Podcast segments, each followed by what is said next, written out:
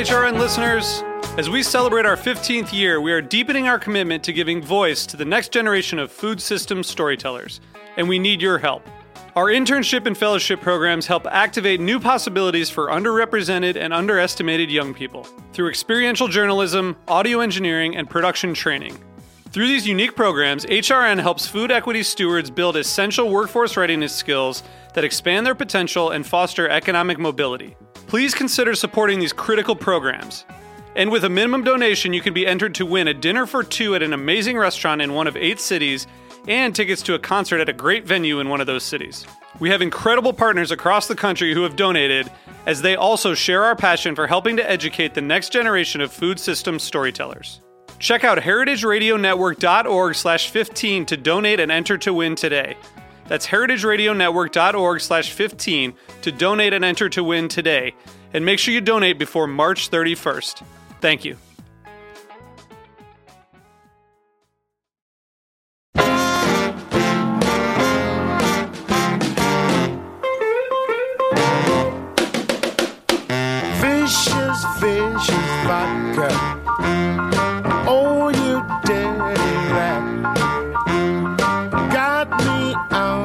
Corner, and I don't know. Hello, you're listening to Cooking Issues on the Heritage Radio Network, the show where you call in, hopefully, with your cooking related questions, technology related or not.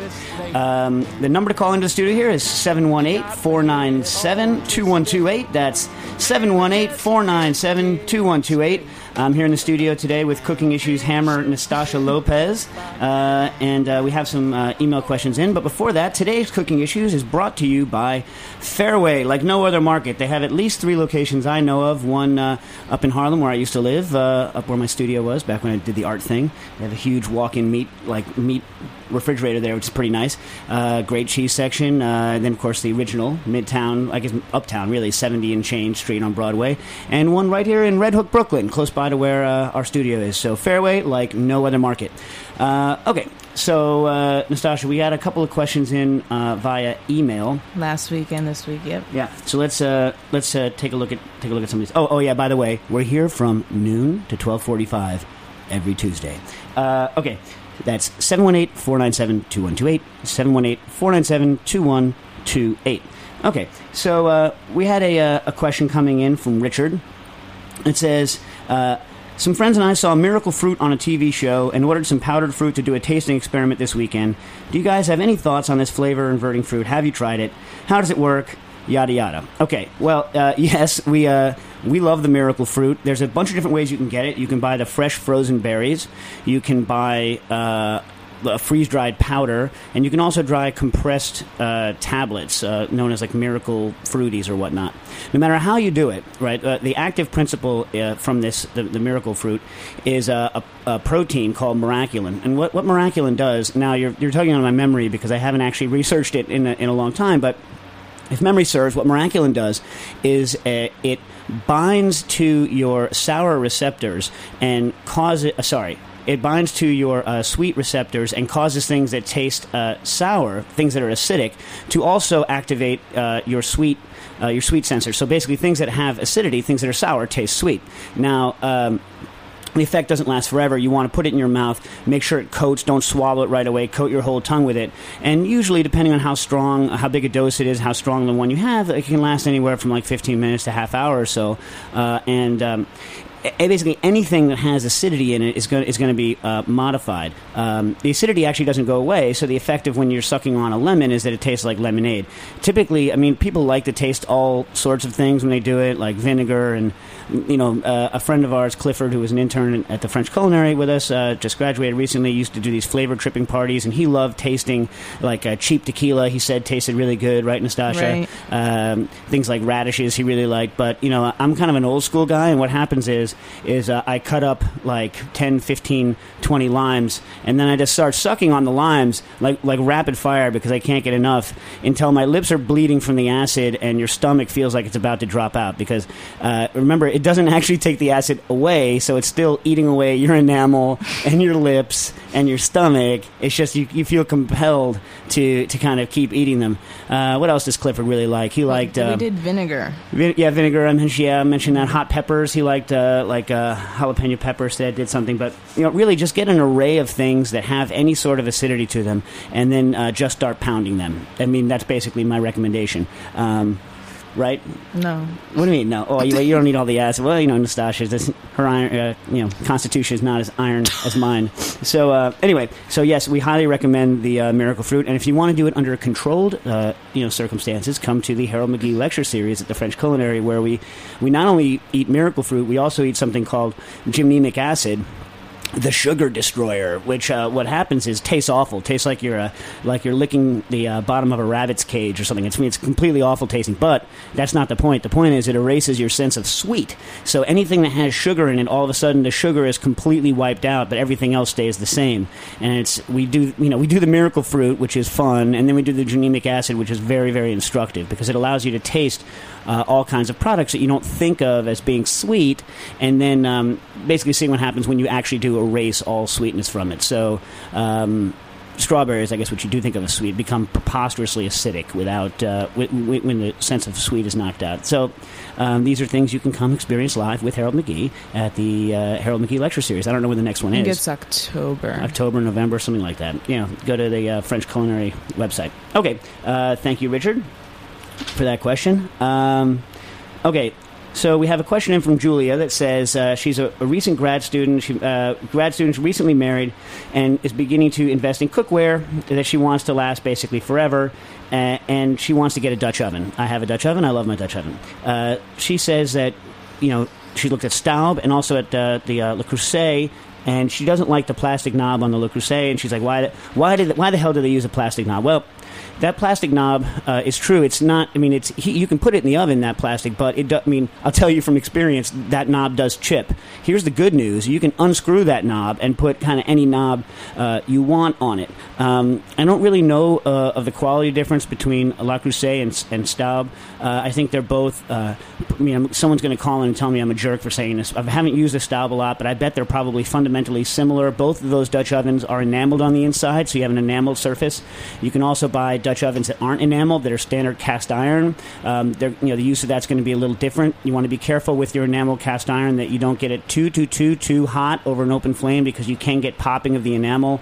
Uh, I've ha- I've never had that happen to me, but I've had people report in. If you go to the Cooking Issues website and look at our um, cat, we have a, a post on cast iron uh, cookware and basically the heat properties of cast iron and you know kind of the myth. There's a lot of myths around what cast iron can and can't do, and and you know why it's good and why it's not.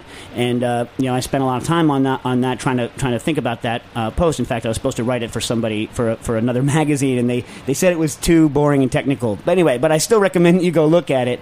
Uh, and and there's a bunch of people who commented in that post uh, on um, enameled cast iron specifically, and I believe Dutch oven, uh, Dutch ovens and uh, Le Creuset. So if you go to that post, you can check it out on www.cookingissues.com. Uh, and, and by the way, I don't know why they use La Creuset on the Food Network uh, instead of Staub. I, I guarantee you, La Creuset gave them that stuff for free.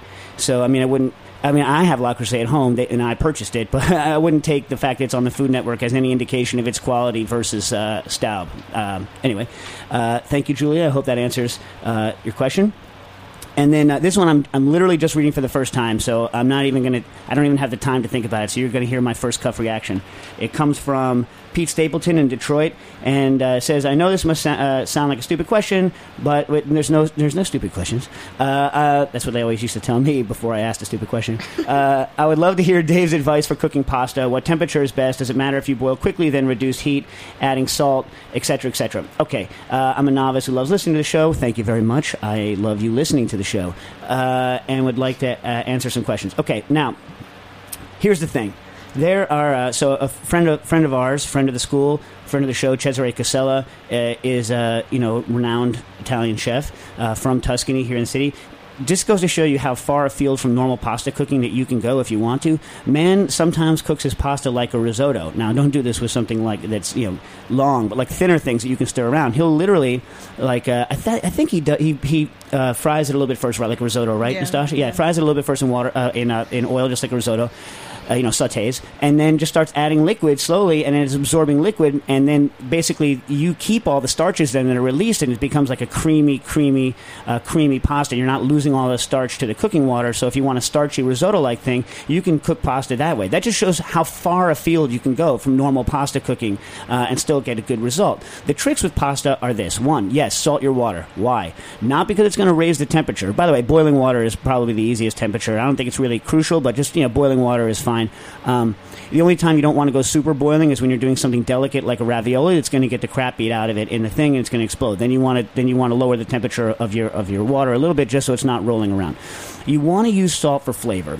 Uh, you know, the inside of pasta has relatively uh, low salt, low flavor. I mean, you know, don't yell at me for that. But anyway, like uh, add salt uh, mainly for flavor. It doesn't increase the temperature enough for it to uh, make a difference. Um, the other thing is you're you know you're gonna it doesn't you're gonna want to pull your pasta a little bit in, in advance, uh, just because uh, hopefully when you're adding it to a sauce, it's going to integrate some of that sauce into the pasta and finish off cooking. So you're going to want to pull it uh, a little bit early and, and then toss it. Sometimes if you have a really thin sauce, you could toss it you know over the heat a little bit, and the pasta is going to absorb absorb some of that sauce uh, when it's when it's finishing. There's lots and lots to say uh, about uh, pasta and, and cooking. Um, you know, I would get a higher a higher quality pasta is also also going to help. A pasta that's gone through uh, a really rough dye holds on to sauce better, bronze dye. So you know, go, I would go go that way. But I encourage you to ask more questions, and I will think longer and more specifically about your pasta questions. But I hope I've said something of interest to you, Pete. Please keep listening, and thank you for your question. Oh, we have some callers on the line. Uh, who do we have? Hello. Hello. Hello. Hi. How you doing? Yeah, my name's Ernesto. I'm uh, calling in from Boston. Hey, how you doing, Ernesto? Uh, the, the topic you were just cu- discussing. Uh, I also uh, uh, check out uh, the uh, Ideas in Food website pretty constantly. Your your website's awesome. I'm constantly on it. And there's the uh, the whole pre-soaked dry method that they've been trying. Of- and of I've pasta? been doing it. But, yeah, with Yeah. dry pasta, where you pre-soaks, where you pre-soak it before you actually cook it to reduce the cooking time. Right. Now, I've been doing the trial and error, and sometimes it gets a little too over soaked. Is there something? Have you ever experimented with this at all, and have like more of a guideline or time kind of thing for me? No, now now I feel bad. I have not experimented with this. Nastassia, has uh, Cesare ever experimented with this? No. No, I mean, look, I mean, like this is the kind of thing that sounds like a great technique. It's not so much for me. It wouldn't be so much at, uh, I mean, time because I mean, pa- pasta bowl is pretty darn quick, but it is a big energy savings. So you know, and, and big energy in terms of your, uh, you know, your heating bill, I mean, your your air conditioning bill in the summer when you're boiling water. Is it mainly for energy savings, or do they want to do it for time savings? Well, actually, I, uh, uh, uh, Alex from uh, Ideas of Food, he infuses flavors into it. Where he did it, where he did it with uh, mozzarella water Right. to actually add flavor to the pasta before. But see, I've tried it and I've gone a little too far, and it seemed like the pasta was a little too soggy. It loses kind of like that al dente thing. Huh? Yeah. because you reduce the cooking time to maybe like two minutes, but the actual soak time, you know, I, I guess as far as I've tried it with like uh, spaghetti and, and, and pasta like that, but it seems like it works better with lo- uh, thicker cut pastas Right. I mean, I, I, because it's yeah.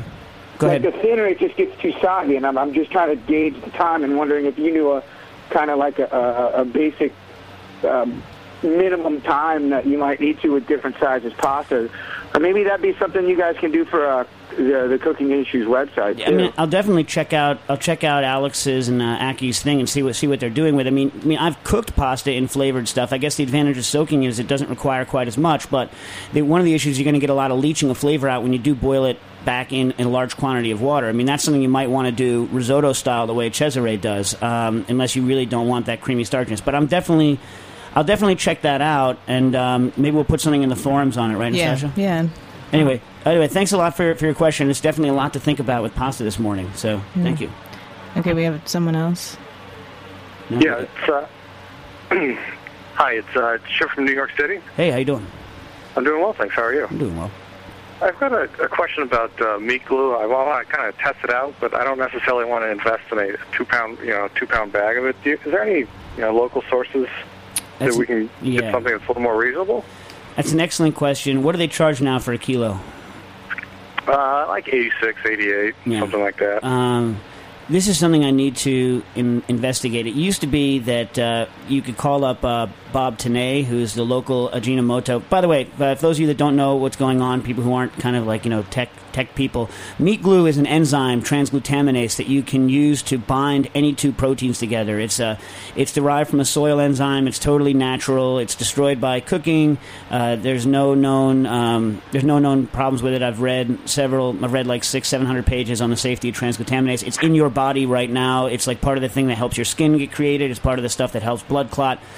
Um, this particular one is uh, unique in that it doesn't require calcium. It's very easy to use. You just sprinkle the powder onto meats. You put two, two meats together, and they and they stick together after about four hours. And you can glue anything, basically cow, donkey, chicken, moose, whatever. You can glue it all together, and it, it, it's not just for special effects. It really helps you make really nice portions that cook very consistently. It's very consistently very good.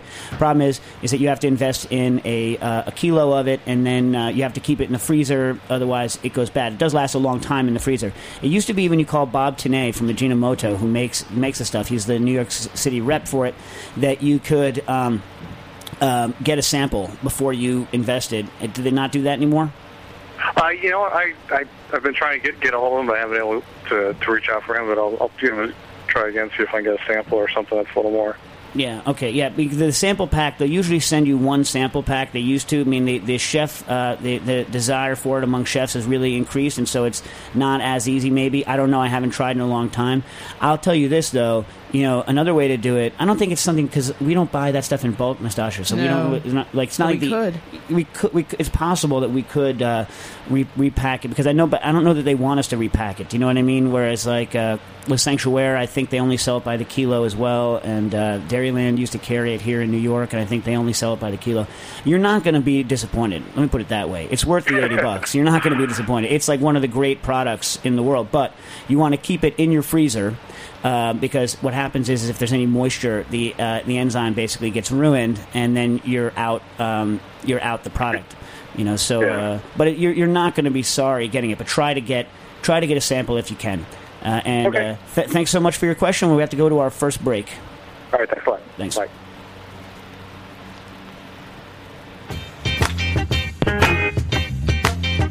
Oh, how you feel, brother? Feeling good. You feel good? Feeling good. There's so much bone, brother. How you feel, man? I feel alright. I call your name. I don't want no people to know you're in here. How you feel, fella?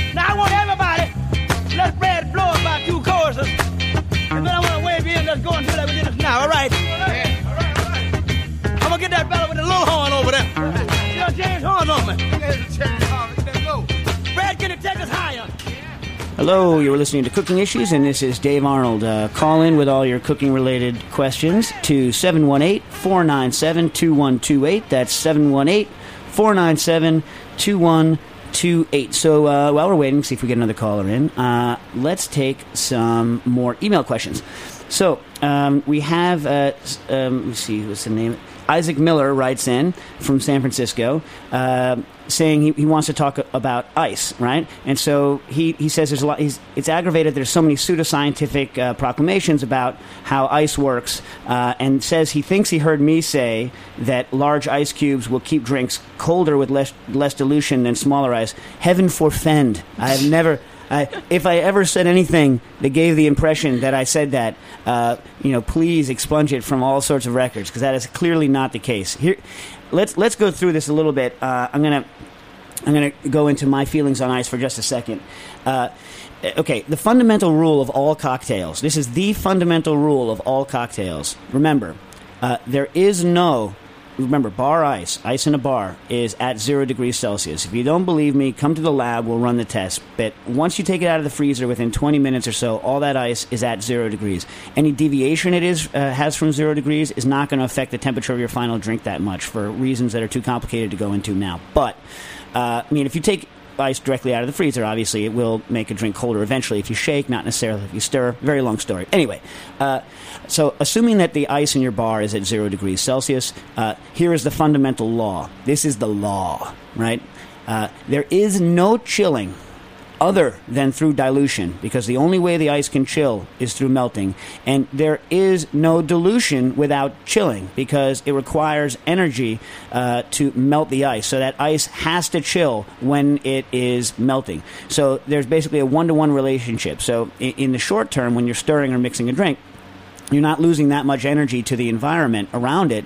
Uh, there's pretty much, you know, uh, the temperature and the uh, and, and, the dilution, the chilling and the dilution are linked together. Now, it doesn't matter then uh, what size the ice cube is or or or, any, or, or anything really. Uh, and the big ice cubes are definitely no more colder. Ice is ice. I mean, for a gram per gram, uh, ice at the same temperature all stores the same amount of uh, energy. Now, uh, where where do things deviate? Uh, the greater the surface area something has, I, big ice has a low surface area to volume ratio, so a big chunk of ice is less efficient at chilling because it has less surface area, and all the melting and chilling happens at the surface, right? So uh, big ice is going to be less efficient. So when you're stirring with big big ice cubes, it takes longer to get down to the temperature that you want.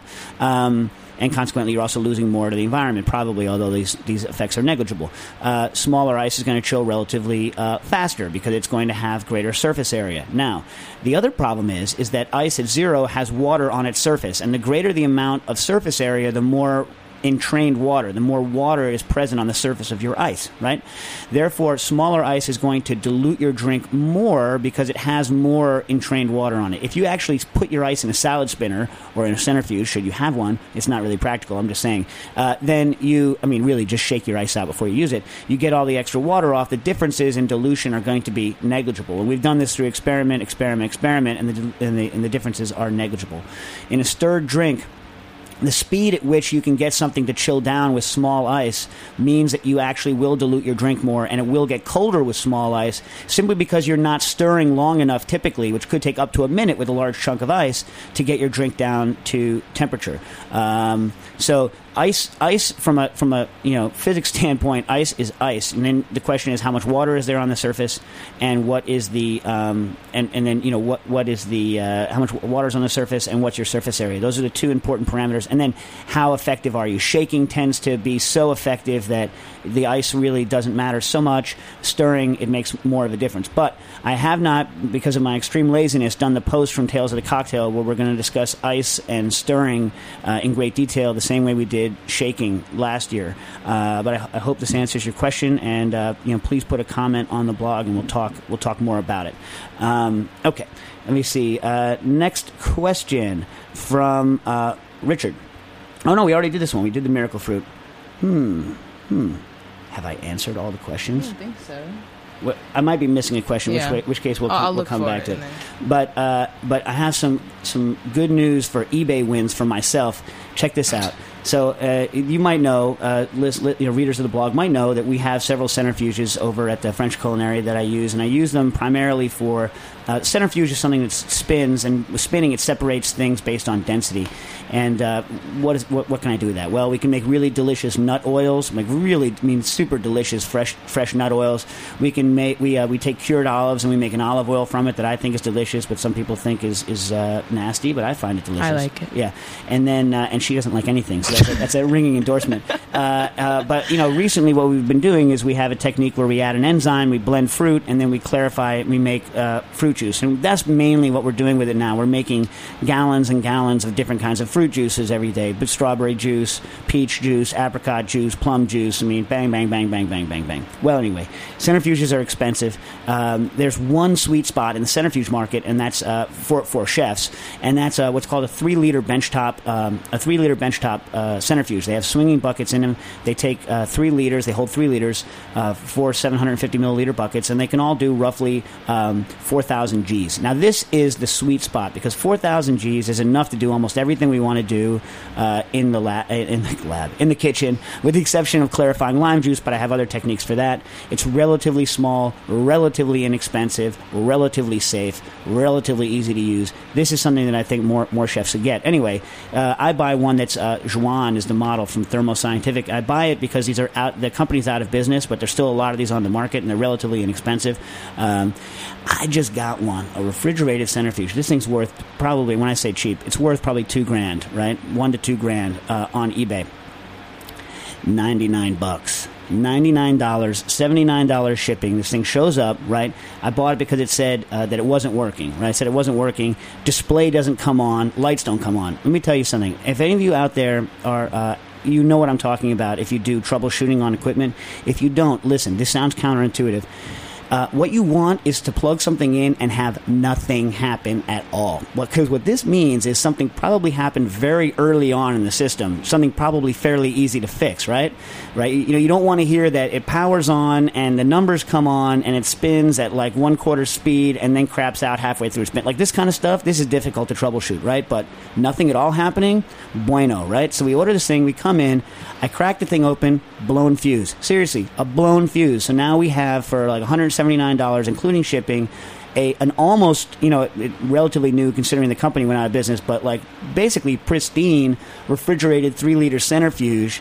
Um, that I'm going to modify with a stroboscope so that we can take pictures of uh, things clarifying and make them look like they're standing still. It's going to be crazy. It's like seriously pimped. I'm going to pimp the hell out of this thing. It's going to be like a pretty cool centrifuge. Anyways, so um, yeah, so it just goes to show, like with a little bit of troubleshooting and a keen eye for eBay, you know, you guys out there can get some serious, serious deals. Now, here's my other recommendation. This thing came from a blood lab, right?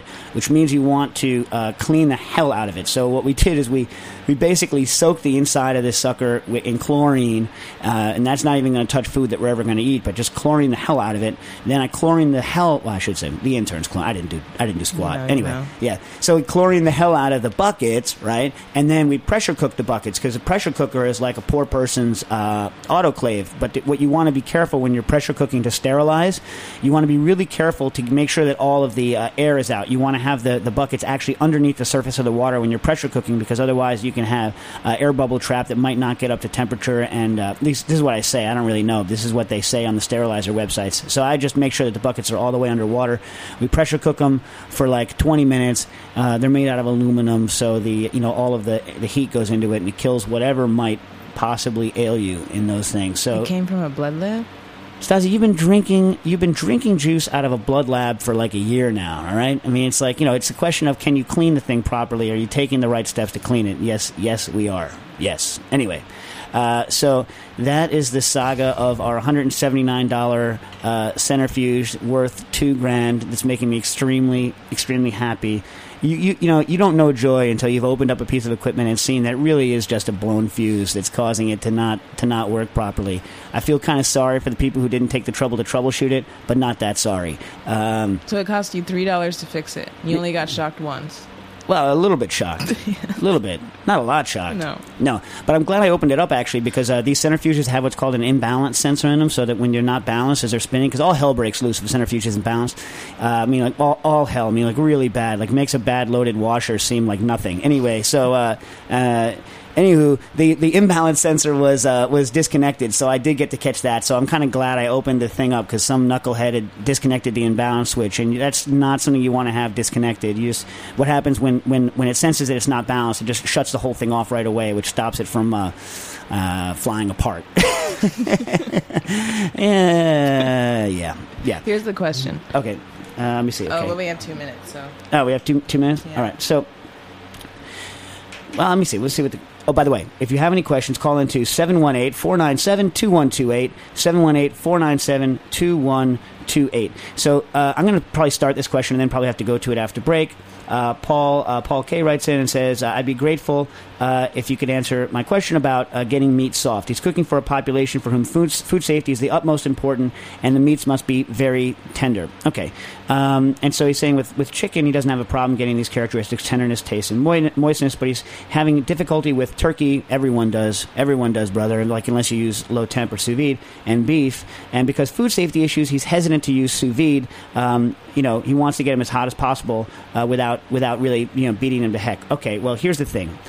시, First, my pitch for sous vide. First of all, sous vide. I don't know where the regulations are uh, where, where you are. I understand uh, your trepidation in using them because if you use it improperly, um, you know it might might have problems. But sous vide, by the way, for those of you that don't know, is uh, is uh, where you put a, a food in a in a bag, you seal it, you remove the oxygen, you seal it, you cook it, uh, and then you know you can retherm it and uh, and then serve it.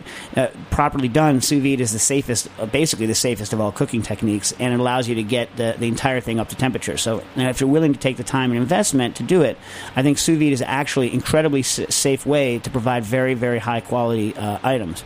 Well, barring that, um, you could get a, a, a combi oven that can cook at a relatively accurate temperature for something like turkey. You know, I'd want to take it to like uh, 65 uh, at least, and once you went 60, not at least, but I mean 65 actually at maximum for me, but 65 Celsius uh, is enough if you cook it long enough to kill anything in there, right?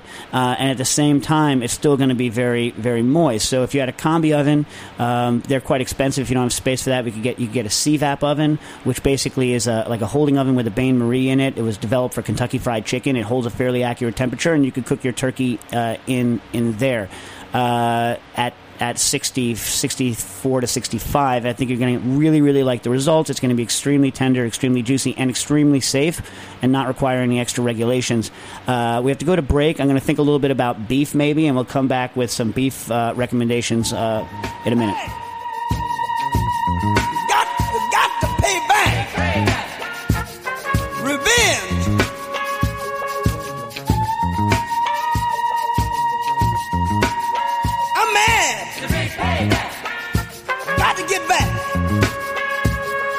Some get back.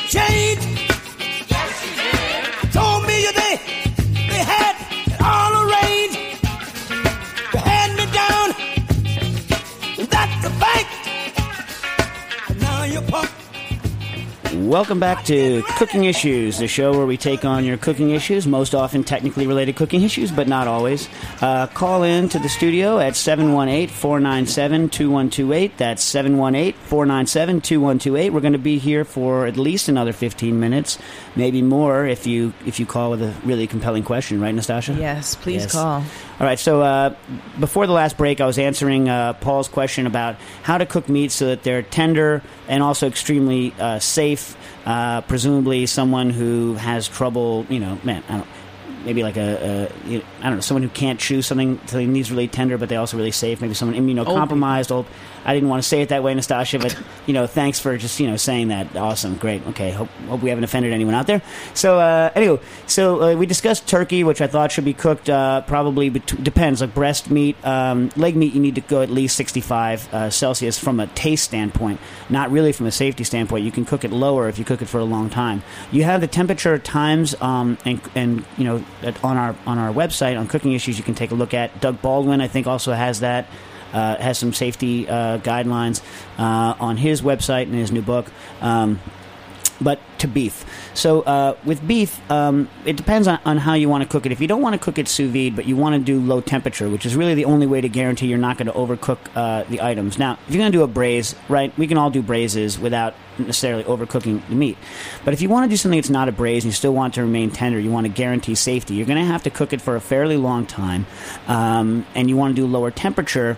I would recommend getting something like a CVAP oven. And uh, as describing it before, it was invented for Kentucky Fried Chicken to hold Kentucky Fried Chicken, and it's basically uh, a hot box with a with a water bath in the bottom. And the water bath means that you can um, really kind of accurately control the temperature. In a regular oven, you can't accurately control the temperature because uh, a the the uh, you're not getting a lot of good unless it's convection. You're not getting really good heat transfer, and plus you're getting evaporative cooling. Moisture is always evaporating off the surface of your food, lowering its temperature. So it's really impossible to judge the internal temperature based on the oven's temperature uh, with you know regular cooking. In a CVAP, you can set the uh, humidity at 100 percent on the inside, and you can really really dial in exactly the internal temperature and really uh, make sure that something is cooked all the way through and yet is still going to remain juicy. So I'd look at that, but I would really also look into doing low temperature work with a circulator a- and sous vide uh, because I you know I think that once you make the leap uh, into sous vide, the, the fantastic thing about sous vide is is that there's very little potential for recontamination of a product, and so you can have products that uh, are cooked and kept in really good shape and are very very safe. Uh, I mean, there really is no safer way to do it other you know than sous vide, so long as it's done properly. I mean, um, you know, the, the dangers obviously with you know with sous vide is that you don't uh, you don't thermally process properly, and that you you might leave bacteria in, or you might not refrigerate it properly, and you might get things growing in the bag like botulism. But you know, in a properly treated product, that's just not that's not going to happen if you just treat treat the food properly. So, I, uh, Paul, I hope that answered your question. And now, uh, maybe we'll talk about some stuff that we're, we're working on uh, at the school, huh? Yes. So, uh, we've been working on water. So, for those of you that haven't read uh, Fix the Pumps, Fix the Pumps is a book by uh, uh, Darcy uh, O'Neil. It's uh, basically saying, uh, you know, we should take a look at um, the soda fountain. So, the soda fountain was, uh, you know, phenomenon in uh, in U.S. Uh, back in the day uh, you know, where you would go and they would make sodas for you. But it was a lot more than that. It had a lot. There was a lot going on. A lot of recipes, a lot of artistry, a lot of X, Y, and Z. So go check out the books. Uh, Fix the pumps. Um, you know, it's a lot of interesting stuff going on. You should read it. Um, now, uh, what I was most interested in was a section where he started giving recipes for making your own mineral water. uh, You know, in in the vein of other famous mineral waters, like you know, seltzer was originally water from a place in Germany. Uh, I forget Seltzen or something like that. The town up until actually uh, like a decade or two ago, you could buy that particular water. Um, and then um, you know you know all, all the famous waters you can you, you, that's known constituents like Apollinaris, uh, Gerolsteiner, all these things. And so he gives some of these recipes. So we started uh, experimenting with making our own our own mineral waters. Now I can't you know you know me I can't be normal about this. So you go on Google Books, and it turns out you can get all kinds of books from the uh, late 1800s that have all of the all of the constituents of all the famous mineral waters at the time because people were obsessed with the medicinal qualities of these various different bottled waters. Um, and there's a couple of main constituents that you want to you want to get, and so rather than trying to actually make any of the recipes, what we did is we, we just got all of the constituents. So uh, we you know we bought calcium chloride. Actually, I have that because we use that when we use uh, alginate. Tastes god awful. It's like Yeah. it's, it's hideously terrible stuff, but it's in some famous waters in small amounts. Uh, magnesium chloride, right? Magnesium chloride is better known uh, to people as bittern or uh, nigari. It's used to as a tofu coagulant. Um, uh, so we, you know, we got some of that. Uh, NaCl, better known as salt, uh, is in a lot of things.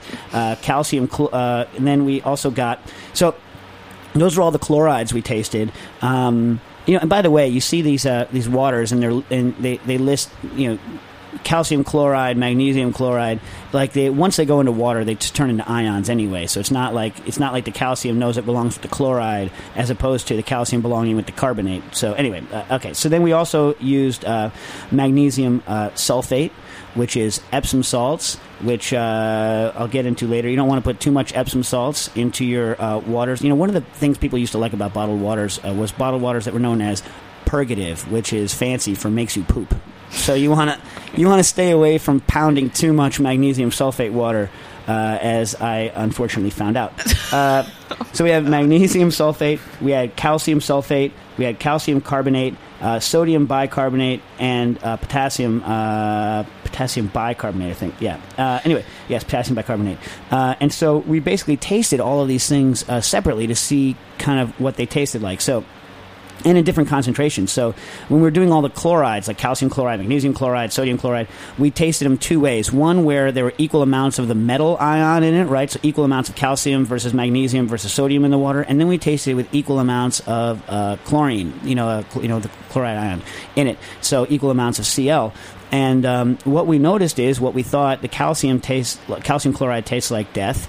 Uh, in lower concentrations, it's not a- as bad, but it has a bitterness. Um, then you know the salt one obviously tasted like salt. The magnesium one was was sweet and kind of uh, almost had a milky taste, which was strange because the calcium didn't. Um, but uh, when we carbonated, then the very high amount of one, it's, it all of a sudden went bitter, something that we didn't have when we were tasting it on its own. Uh, but we were using much higher concentrations than you would actually use in a normal mi- mineral water.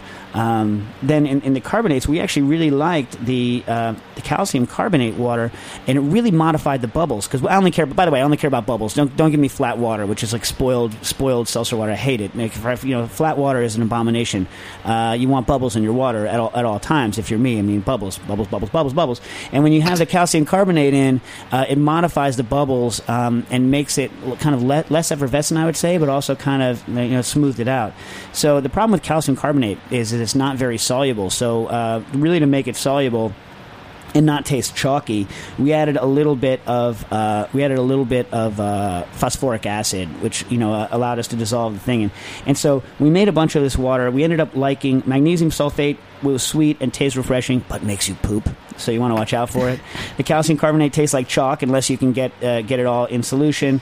The calcium sulfate was not as chalky. Uh, calcium sulfate is gypsum, which is another thing that they, is used for uh, coagulating tofu. Also, I think will make you poop in large quantities.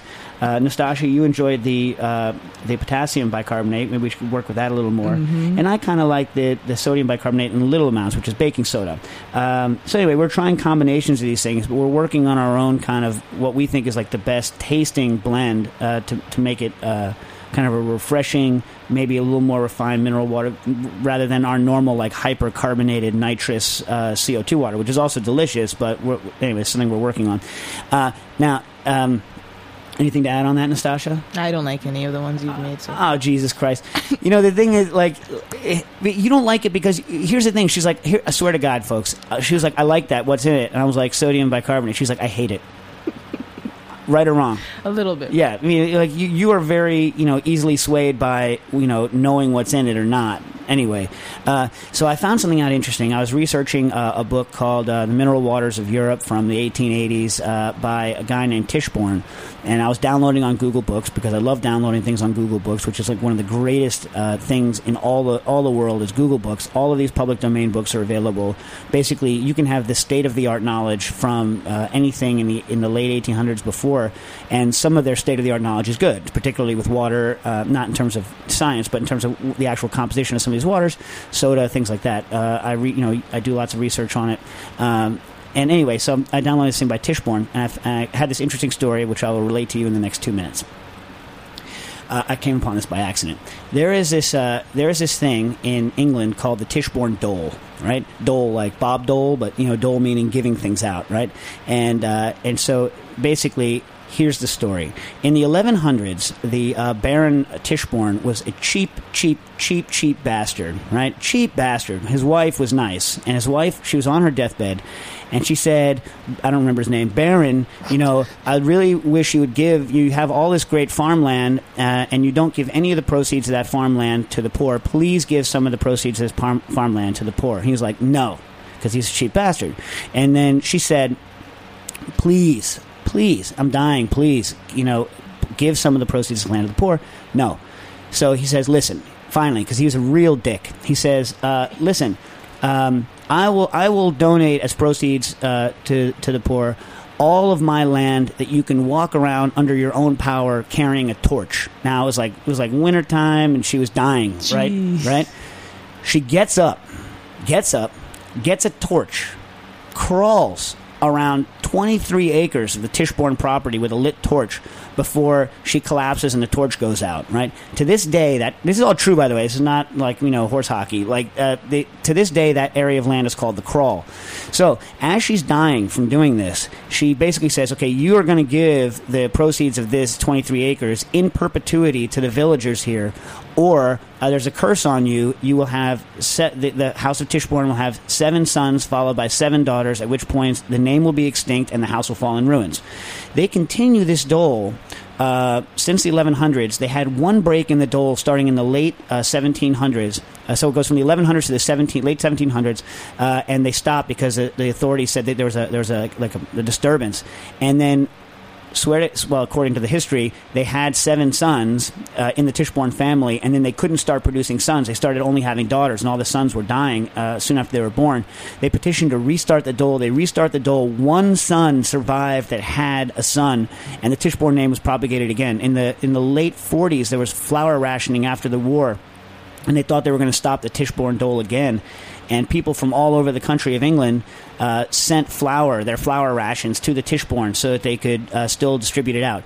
Every uh, every inhabitant of Tichborne uh, is is allotted one gallon of flour a year, and every child is allotted half a gallon a year, and they still get. T- uh, you know, a couple tons of flour in every year. They bless it with holy water, sprinkle it out, and dole it out to the uh, to the people. So here's to the Baron of Tichborne and his dole. Thank you for listening to Cooking Issues. I'm Dave Arnold here with Nastassia Lopez.